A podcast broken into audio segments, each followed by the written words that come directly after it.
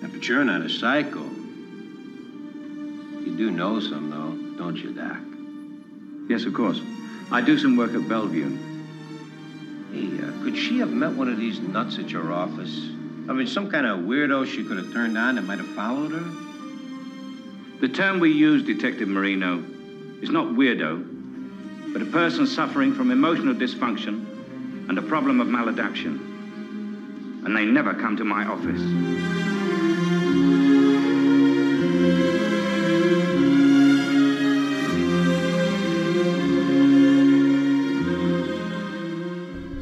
Welcome to Around the World in 80s Movies. My name is Vince Leo. I'm the author of the film review website Qwipster.net. I've been doing film reviews since 1996. Check out all of my written work there. Qwipster.net is where to go. Q W I P S T E R.net. While you're there, I do encourage you to check out the other podcast that I do that is very similar to this one, although it covers more recent films, specifically from the 1990s to today. It's called To the 90s and Beyond. Check out the link for that at my website, Qwipster.net. Today I'm going to be getting into the first of a three part series, kind of spinning off of the Psycho films I just reviewed for five parts, the last five episodes. Today's film is essentially, some might say, kind of a semi remake of Psycho in its own fashion. It is by Brian De Palma and it is from 1980. It's called Dressed to Kill. Dressed to Kill is an R rated film. It does have strong violence, strong sexuality, nudity and language. There is an unrated version that exists that has more nudity, more violence, more language. I think the version that most people probably watch today on most formats is that unrated version. The runtime, at least the theatrical version, was an hour and 45 minutes. The cast includes Michael Caine, Angie Dickinson, and Nancy Allen, along with Keith Gordon and Dennis Franz. The director and the screenwriter for Dressed to Kill in this first of a three part series looking at this filmmaker, specifically Brian De Palma. Now, the seed for Dress to Kill, it was planted in De Palma's mind back in 1974. He was adapting this Gerald Walker novel from 1970 called Cruising, which concerned this undercover cop who goes searching underground gay clubs for a serial killer. De Palma took quite a bit of artistic liberties in his adaptation. For instance, he changed the nature of the killer from a college student to this failed actor who films his murders with a video camera, which was an homage to Michael Powell's 1960 film called Peeping Tom. After the studio rejected this version, De Palma started adding other elements.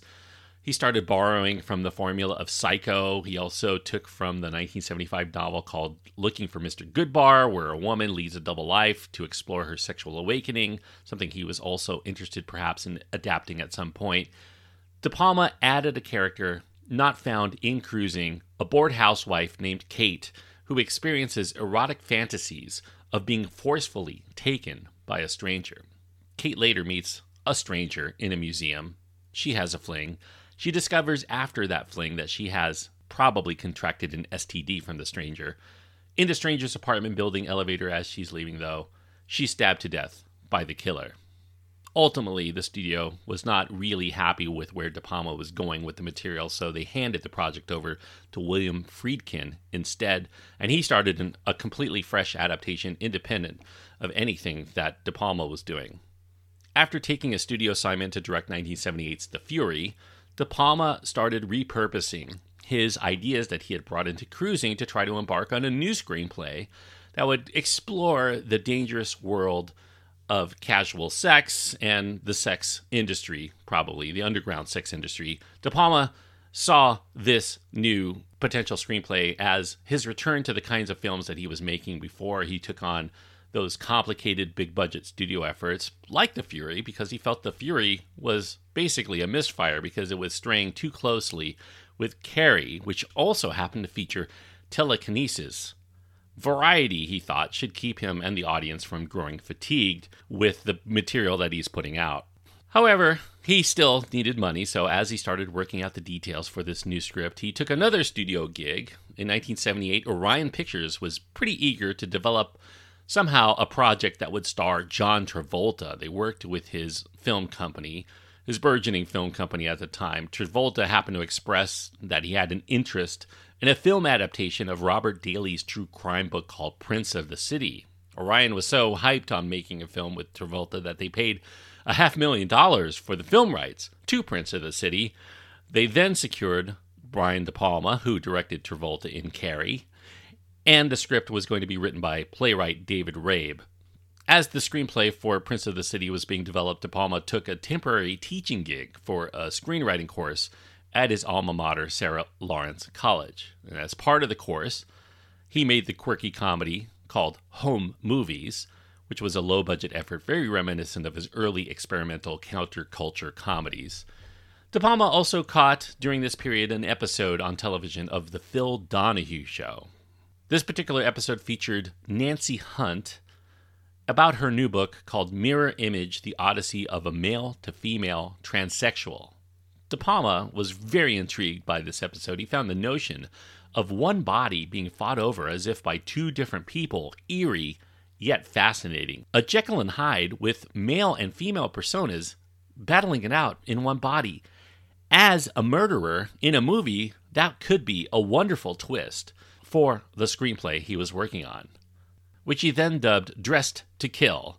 Dressed to Kill was conceived as De Palma's return to Hitchcockian suspense vehicles. He had explored this a couple of times before 1972's film called Sisters, as well as 1976's Obsession.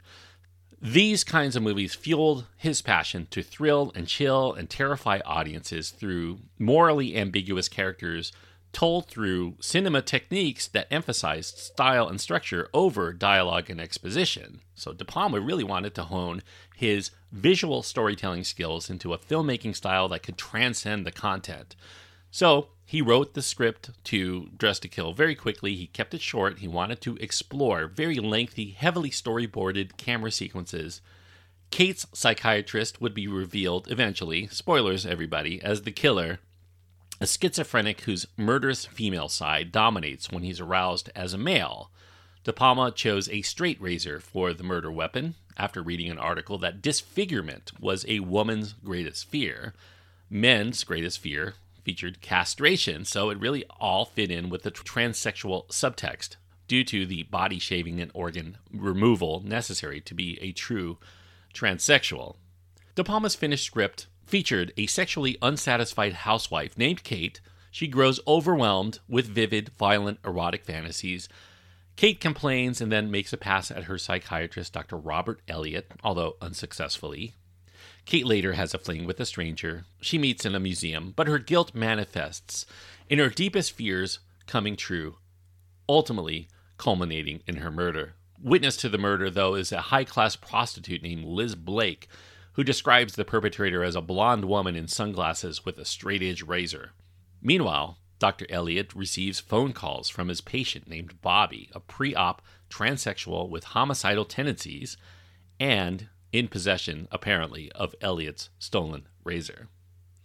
After waffling for over a year, John Travolta finally declined doing Prince of the City. He said it just was way too ordinary. He wanted to do bigger and better things. De Palma then sought Robert De Niro. De Niro happened to have been in three of De Palma's early films. They had a, a connection.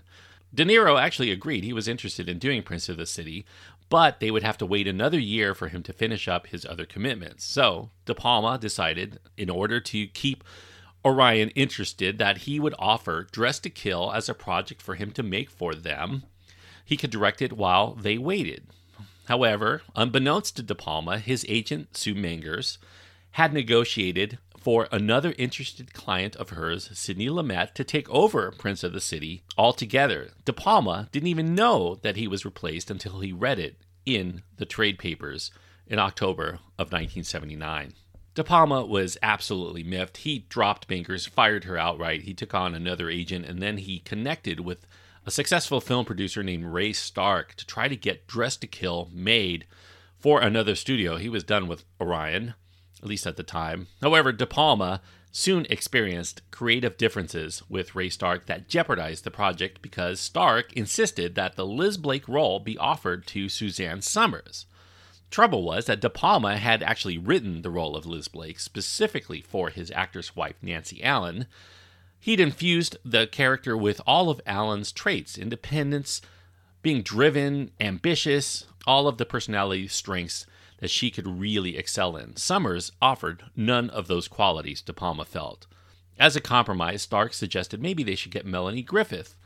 De Palma found that very tempting because Melanie Griffith happened to be the daughter of Tippi Hedren, which was uh, one of the Hitchcock blondes who starred in The Birds and Marnie. So, however, De Palma just couldn't do it. He had already promised the part to Allen, and he wasn't going to back down with his wife. So, sensing an impasse with Stark, De Palma approached his former agent turned collaborator, George Litto. Litto was a producer for his other Hitchcockian efforts, Obsession and Sisters. He didn't really have the clout of Ray Stark to successfully negotiate with a major studio, but Litto did happen to be able to broker a very nice deal for De Palma with American International Pictures. They had coincidentally made Sisters back in 1972. AIP agreed to buy the script out from Stark. AIP's president Samuel Z. Arkoff, he was looking for higher profile projects like Dress to Kill to gain his company legitimacy after many years of being known for exploitation figures. Legitimacy that Arkoff was going to use to complete the sale of his company to Filmways shortly after. AIP slash Filmways bestowed Dress to Kill a budget of $6.5 million, as well as giving Brian De Palma full creative control and a $1 million salary for his script and directorial duties. De Palma started motorcycling around New York. He started shooting Polaroids all around while his location manager inquired about those locations' availability Locales were chosen, including the World Trade Center, the subway station at Times Square, the Metropolitan Museum of Art. For interiors, they rented warehouse space in Manhattan to use. For the role of Dr. Elliot, De Palma relied on his own therapy sessions to guide him in his writing. To make sure it was authentic, he actually showed the script to his own psychiatrist for advice on whether a psychiatrist would say and do some of the things that he has done for Dr. Elliot in the film. De Palma specifically, though, wrote Dr. Elliot with Sean Connery in mind. De Palma would soon be delighted because Samuel Arkoff independently suggested Sean Connery as a potential actor to be in that role. He approached Connery. Connery was interested because this was a role that might help erode the James Bond typecast. This was something he'd never done before, However, Connery did have a commitment to make Outland, and that got the green light, so he was ready to go for that. So he was going to be unavailable. So De Palma moved on to another choice, Michael Caine. He got the nod. Caine happened to be at, at a crossroads in his career. He had a string of flops just before this, so he was interested in trying to diversify his portfolio, so to speak, to do different things than he had been doing and doing unsuccessfully for a little while. So he considered De Palma very icy and aloof when he was talking with him, but he did admire De Palma's talent as a filmmaker, and he felt that he was going to be in good hands come what may. For the role of Kate, De Palma followed the psycho blueprint. He wanted to do like Hitchcock did cast somebody like Janet Leigh. He wanted an established actress that usually did not appear in those kinds of films. He also wanted somebody that audiences already liked going into the film so he didn't have to spend a lot of time trying to build her up. They would already carry sympathy through her indiscretions, and then they would be legitimately startled when she was killed early in the film. Like Norman Bates, De Palma's murderer was going to be a man dressed like a woman with a female split personality, triggered to murder by male sexual desire. De Palma's top choice to play Kate was Norwegian actress Liv Ullmann. Ullmann wanted to see the script before she decided, Ultimately, she declined after reading it because she found it way too violent and the sex was way too kinky. She feared that her children would eventually see it, so that she was just not going to touch it. Jill Clayburgh was De Palma's second choice.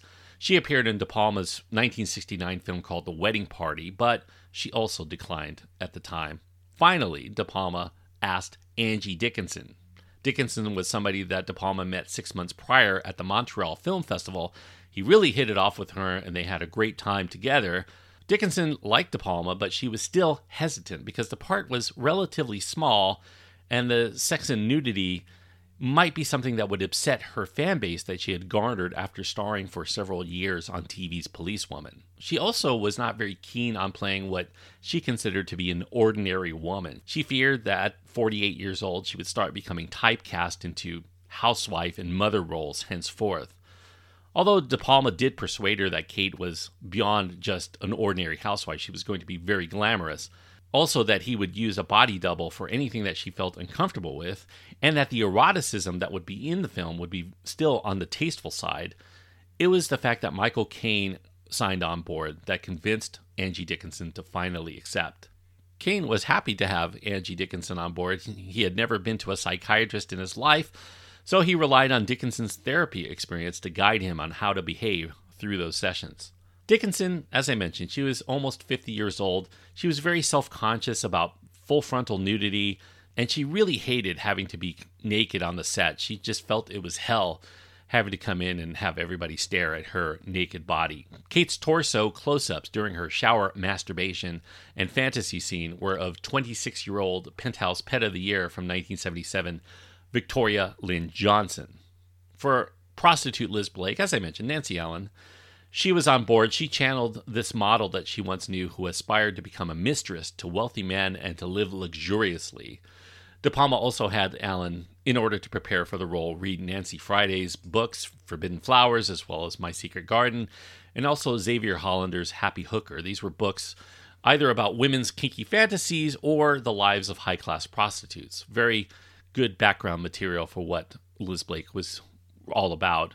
Allen was not really happy about ultimately receiving third billing for the film because she felt she had the most screen time. Even Michael Caine agreed that Allen should be billed higher than him at the very least. But her agent, again, Sue Mengers, refused to advocate for her star status because she felt that actors should not be the ones who tell studios that they're stars. It should be the studios that tell actors. They're the ones who have the money on the line. They want to market the material with the ones that are going to put butts in seats. Peter Miller, the son of Kate Miller in the film, was originally written to be a 12 year old boy, but when De Palma struggled to find a competent child actor, he decided to age up Peter Miller so he was into his mid to late teens. De Palma had in mind his 15 year old nephew named Cameron, but Cameron was too inexperienced as an actor to pull off the role. In auditions, it was just too obvious. George Litto suggested uh, an actor that had appeared in one of his films called Over the Edge, Matt Dillon. He, like Cameron, was also 15 years old at the time, but he was a much more experienced actor. So they met with him, they had lunch with him, but De Palma determined that he seemed a little too street tough to play such a vulnerable nerd. Allen, who performed readings with the younger actors, suggested that they go with 18 year old Keith Gordon, she had just appeared in a movie with him, Home Movies, the De Palma film, and she felt they had great chemistry together. So Gordon's age also offered the benefit of avoiding SAG child actor restrictions. So he could be on the set just like any other actor, any of the hours that were allowed and under whatever context. And Gordon had the extra benefit of essentially playing Brian De Palma's younger alter ego. He did it in Home Movies he was going to do it again here an intelligent but very lonely and misunderstood introvert fascinated with film and math and technology. Additional autobiographical elements did creep into the production of Dressed to Kill. The computer that Peter invents in the film is a replica of the differential analyzer that De Palma himself had made as a kid for the Philadelphia Science Fair. Also, De Palma's parents split up after his mother accused his father of infidelity with a nurse and she subsequently became suicidal. De Palma, very much on his mother's side through this ordeal, started following his father around, tapping his phone, setting up a camera to surveil him at his office. He wanted to prove his mother right so that his mother would have the evidence for the subsequent divorce case. Surveillance, infidelity, and a nurse, all of those important elements of Dressed to Kill. When De Palma's friend and apartment building neighbor Paul Mazursky was too busy with his film Willie and Phil to play police detective Marino, De Palma instead hired Dennis Franz, who he had basically discovered and really enjoyed playing a cop in The Fury. As for cinematographer, De Palma's first choice was Vilmos Zsigmond. However, Zsigmond would continue to be tied up with the fiasco known as Heaven's Gate at the time, so he moved on to Ralph Bode, who photographed Dressed to Kill with sumptuous soft lens shimmering. The Steadicam work in Dressed to Kill enhances its dreamlike qualities, and the split diopter that splits the screen so that you can see different things at different times, all on the same image, that economizes the narrative timing of the film very effectively. De Palma also hired Carrie's composer, Pino Donaggio, who also did home movies, for the sensual, emotional, feminine, and erotic score that well, sometimes turns abrasive when things start getting very terrifying. The museum interiors, those were filmed at Philadelphia's Museum of Art instead of New York's Metropolitan Museum of Art because that became unavailable to De Palma. No other local museums either fit the bill or would allow the shoot. The museum seduction idea altogether was a notion that De Palma had. He had once took an art history course at Columbia University and he liked to go to the museum as a way to pick up girls. The scene was originally scripted to feature a voiceover offering Kate's inner monologue of what she was thinking at the time that she was getting essentially picked up, but De Palma decided to remove it during editing in favor of just emphasizing Donaggio's incredible score. For the taxi seduction that takes place after the museum sequence, they used two taxis.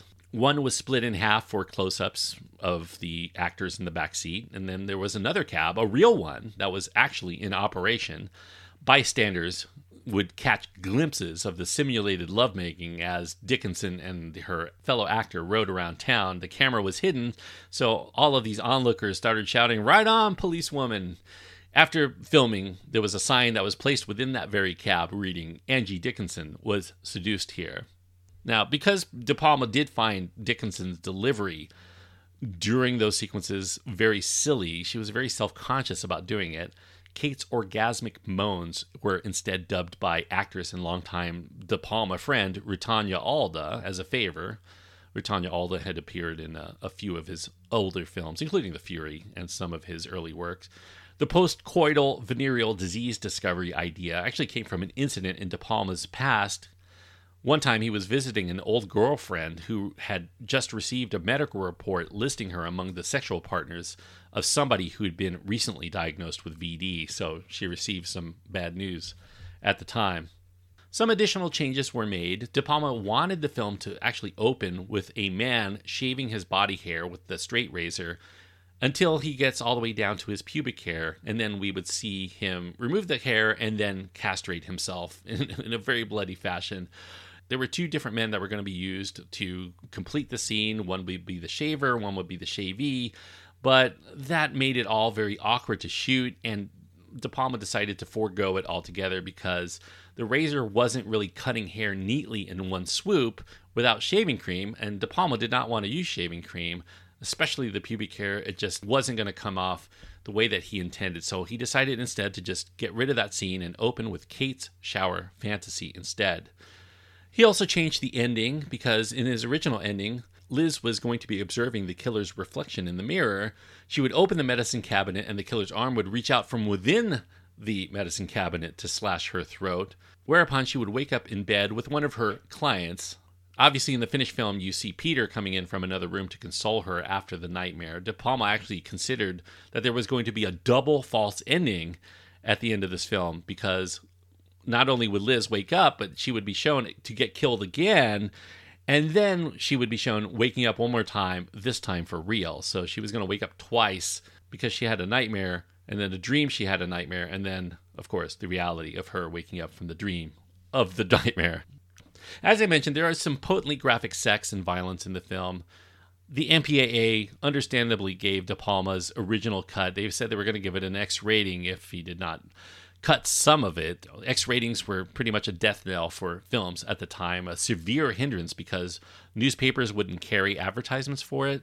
A lot of theaters would not carry the film at all to be shown there. So, after three resubmissions, the edgiest material was trimmed. Mostly it was nudity rather than the graphic violence. De Palma called that reasoning absurd because he quipped that if somebody hacks off a breast in a film, that would get an R rating, but somehow if somebody kisses a breast, that's an X. He had to content himself knowing that others were going to see his uncut version, at least in overseas theaters where they were a little bit more liberal about their films. Dressed to Kill, beyond that, still drew protests specifically from women's groups, because there were elements here that they found very sexist, very exploitative, very degrading in its depiction of violence against women. So Dickinson did try to defend the film. She said that the violence against women is real.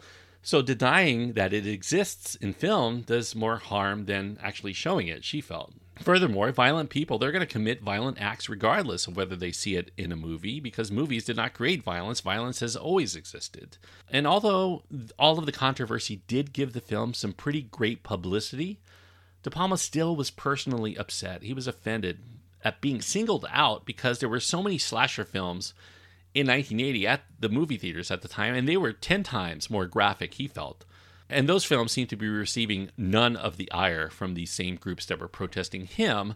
And he felt personally that he was being penalized because he actually made audiences care about the victims. He was too effective at building up the characters enough for us to give a damn when they are slaughtered. And that's what made it so offensive to some people. As an example, he pointed to Psycho's shower sequence People claim that's the most violent moment in cinema history, and the knife is never shown penetrating the body.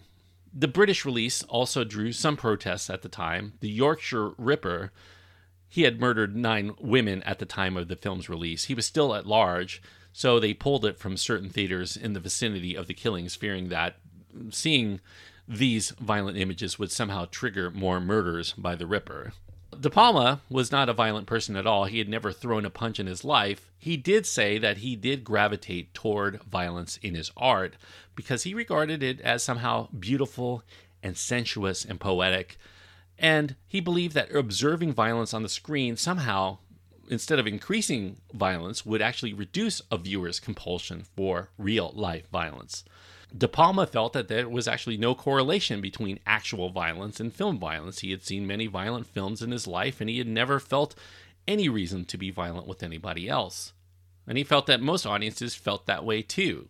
If a person gets slashed, he felt it should be shown because audiences should feel the pain. Sanitized violence that didn't impact the audience was probably more prone to make people think that violence didn't have that many impactful consequences. He defended his use of women as victims because he was being called a misogynist by so many of these women's groups. He said that the women in jeopardy formula works and that's why he used it. It wasn't that he was anti women, it just happened to be what audiences actually responded to. They were more frightened when they saw a woman in a negligee holding a candelabra in terror instead of some tough guy holding a flashlight. Although Michael Caine was not the actor who performed the elevator murder, he actually had a stand in through most of uh, Bobby's appearances, which I'll get to in just a little bit. He still received blowback from women's groups for what his character does in this film. Caine did admit that it was very gruesome. He was shocked personally by the graphicness, and he asked De Palma why he went so far with it. De Palma's defense was that this was going to be the only murder that we see in the film. So he wanted audiences to hold it in their memory so that they would feel fear for the entire remainder of the film as to what Bobby was going to do. Years after their marriage ended, De Palma's soon to be ex wife, she acknowledged that there was really not a lot of denying, if you look at De Palma's body of work, that he seemed to enjoy building women up only to tear them apart. De Palma did feel that audiences secretly desired to see Liz killed by Bobby for her promiscuity, tapping into this societal stigma that the slaughter of sexually open women is somehow justifiable. That was a big trope, especially in the early 1980s in all of those slasher films. De Palma defended the use of the trope of sex and guilt, not because he personally believed in it, because he said it just works with audiences. That's the only thing he cared about. De Palma also was very defensive about another aspect that critics threw at him the label Hitchcock imitator. De Palma admitted that he learned a lot from Hitchcock's films and he felt a spiritual bond with Hitchcock's cinematic techniques and his subject matter. But he'd argued that there was no trademark on cinematic techniques and he fumed that his personal idiosyncrasies that he brought to the film that Hitchcock never brought into his own films were being ignored. Hitchcock actually made nearly 50 suspense thrillers, so it was impossible for anybody to make a thriller without doing something that Hitchcock had not done before, so even Hitchcock did not escape regurgitation of his own ideas. So why should he get knocked for tapping into that same language that nobody else seemed to be doing besides Hitchcock? Critics, though, continue to overlook De Palma's personal choices. De Palma longed for his films to be labeled De Palmian instead of Hitchcockian at some point. Hitchcock was very different, he felt. He was very elegant, he was very refined. Even in his edgier films, he did hold back, but De Palma preferred eroticism, grit, harsh language. He saw no reason to hold back titillating, shocking, or scaring audiences with what he felt were the most effective methods in their face. Hitchcock did not do other techniques that De Palma had kind of invented for his own films split screen action, slow motion to try to raise the tension, and nobody else was taking on women's erotic fantasies in thrillers or mixing them with the surreal style that he took from Luis Buñuel. De Palma explored blurred lines all throughout his films between male and female, between reality and dreams. The action all exists on a very subconscious level. He wanted to explore intuition over logic, even where he didn't fully understand what it meant himself. John Landis, he happened to lunch with Hitchcock every other week, especially toward the end of Hitchcock's life. He relates a story he often tells about Hitchcock's annoyance with Brian De Palma's films being referred to as Hitchcockian in all the trade papers. Hitchcock called it stealing, but Landis defended it. He said it was actually just more homage. Hitchcock responded, You mean fromage? Hitchcock, well, from his point of view, he was right, at least in his mind and in the mind of many film buffs, because De Palma did happen to borrow Hitchcockian techniques. He was hoping to make a name for himself as the successor to Hitchcock, the master of the macabre, he would call himself, or the merchant of menace. He regularly used those labels, claiming that other people were calling him that. He was very proud of those. De Palma himself argued that tr- using tried and true methods was required to direct in the thriller genre. You were not going to ever become a successful director of thrillers by completely ignoring all of the techniques and styles and subject matter that people found thrilling in prior films. Now, one knock that some people might ascribed to Dressed to Kill is that the killer's identity is pretty easily identifiable. I mean, there are frequent shots of Dr. Elliot looking in a mirror at certain times. There's really not enough red herrings to really shake you from the notion that Elliot has some sort of secret and it's probably a split personality thing. You know, there are a lot of hints throughout the film. Some of them are very obvious. For instance, his name is Robert, the killer's name is Bobby, so I guess it's not heavily emphasized that his name is Robert versus Dr. Elliot, but still, it's there for those people who are looking for it. It's not that De Palma doesn't really try to throw some viewers off the scent. For instance, William Finley provided the American accented voice of Bobby on the answering machine. Uh, that was to make it less obvious that it was going to be Caine. Uh, tall German actress named Susanna Clemm. She played Caine's body double as Bobby. In fact, she plays Bobby all throughout at least until the reveal, Clemm wore a, a, false nose that very much resembled Caine's. She wore some body padding to make it look like she had the body of a man underneath all of the clothes. Clemm also happens to play the police officer that shoots Bobby in the climax, so this kind of worked out well for the production because Clemm was far less costly. She happened to work for scale, and Caine wasn't happy at all about the thought of dressing as Bobby. He had never been in drag. He was worried he was going to like it. He might actually become a transvestite one day. At least that's how he quipped. He shaved multiple times a day uh, in preparation for that final reveal because he was going to be wearing tights and his he felt his wig looked a little too silly. The lipstick smeared his cigars in a way he didn't like, and he was very clumsy in walking around in high heeled shoes. Instead of ladies' panties, though, Michael Caine decided he was going to keep on his underwear, his male underwear. He felt that that was going to keep him from ultimately losing his male side altogether. Caine's agent also happened to be Sue Mengers. She was a very powerful agent at the time. She informed Michael Caine that he looked so awful as a woman that he'd never succeed at leading a double life, so he needn't worry. Caine did happen to keep his nurse's outfit from the shoot as kind of a memento. He put it in his uh, suitcase, and when his wife Shakira unpacked that suitcase, she feared, well, maybe he had been unfaithful, letting some mistress's clothes get mixed in with his. However, upon close inspection, Shakira felt relief because she knew Michael Caine would never be with any woman who is built like these clothes would suggest. Despite its controversies, Dressed to Kill was ultimately a big box office success. It earned over $31 million in the United States alone, and it was even a bigger hit in international theaters, especially in Europe and in South America as well. Critics either loved Dressed to Kill or loathed it in the United States, though. Hitchcock's death just preceding the film's release certainly did not help its reputation, especially when advertisements dared to proclaim De Palma as the new master of suspense while Hitchcock had just been buried. There was also some backlash forming against the many cheap and sleazy and misogynistic slasher films coming out around the same time, so his film kind of got lumped in with that ire. After this, at least in the minds of many, De Palma was considered either a wonderkind or a ripoff artist in the minds of many critics. It really solidified that notion among many. The mixed feelings extended also to the cast. Nancy Allen received not only a Golden Globe nomination for New Star of the Year, but she also got a Razzie for Worst Actress, along with Caine for Worst Actor and De Palma for Worst Director. They were all nominated. They did not win any of these nominations, though. And so while it does, you know, it does fall short of the genius of Alfred Hitchcock, I mean, Dressed to Kill, probably one of Brian De Palma's best thrillers, maybe his best.